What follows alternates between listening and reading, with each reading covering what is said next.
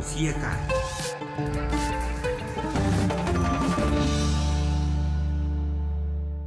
La rubrica de astăzi, stimați ascultători, cu noi, ca de obicei, Daniel Manu, cu sugestii interesante pentru dumneavoastră, pentru noi toți.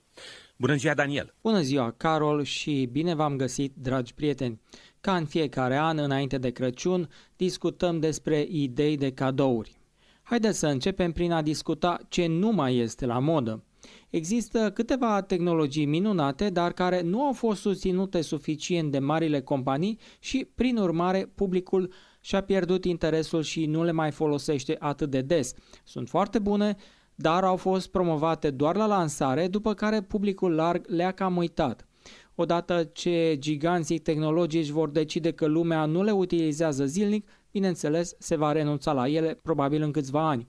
În concluzie, vă sfătuiesc să nu investiți în ele. Și care sunt aceste tehnologii, Daniel? Filmele tridimensionale în primul rând. Nu vă cumpărați televizoare 3D. Luați-vă în schimb televizoare inteligente, 4K, 6K, 8K, dar nu 3D.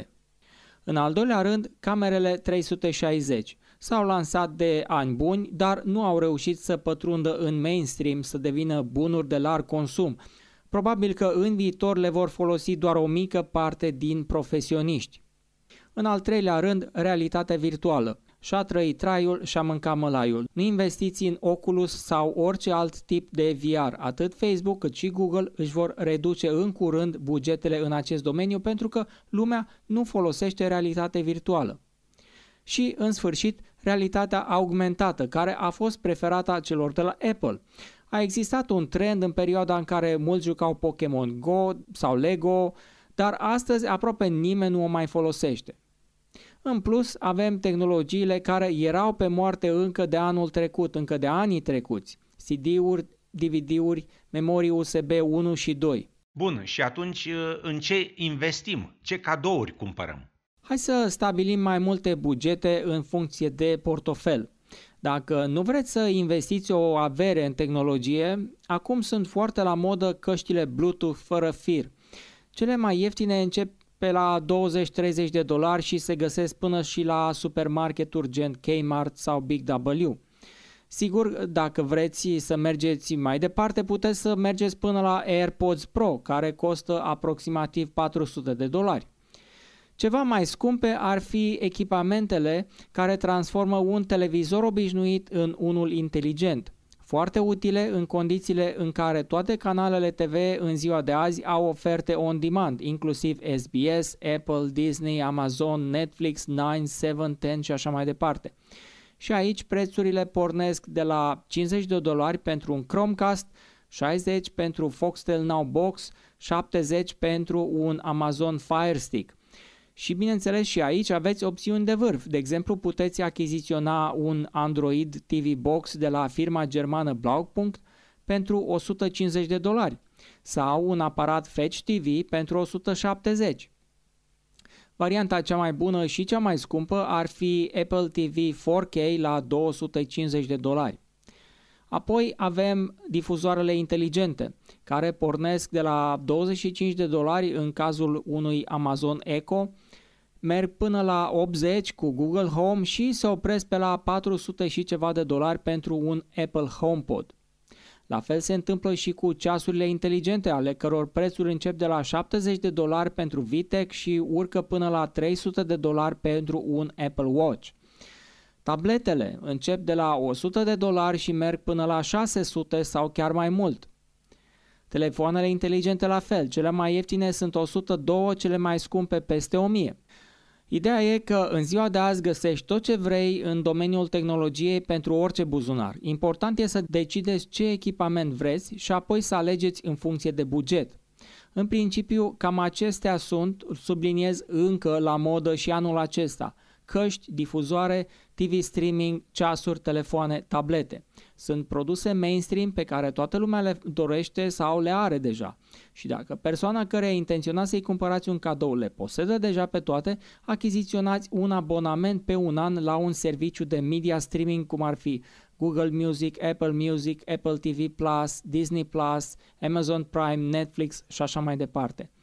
Vă sfătuiesc să nu investiți în drone, gaming sau aparate care vă transformă casa în una inteligentă și nici în alte produse de nișă pentru că riscați. Iar dacă luați prea multe cadouri, s-ar putea să aveți nevoie de un robot care să vă care cumpărăturile. Practic arată ca un geamantan pe două roți și este de fapt un robot autonom creat special pentru a transporta bagaje.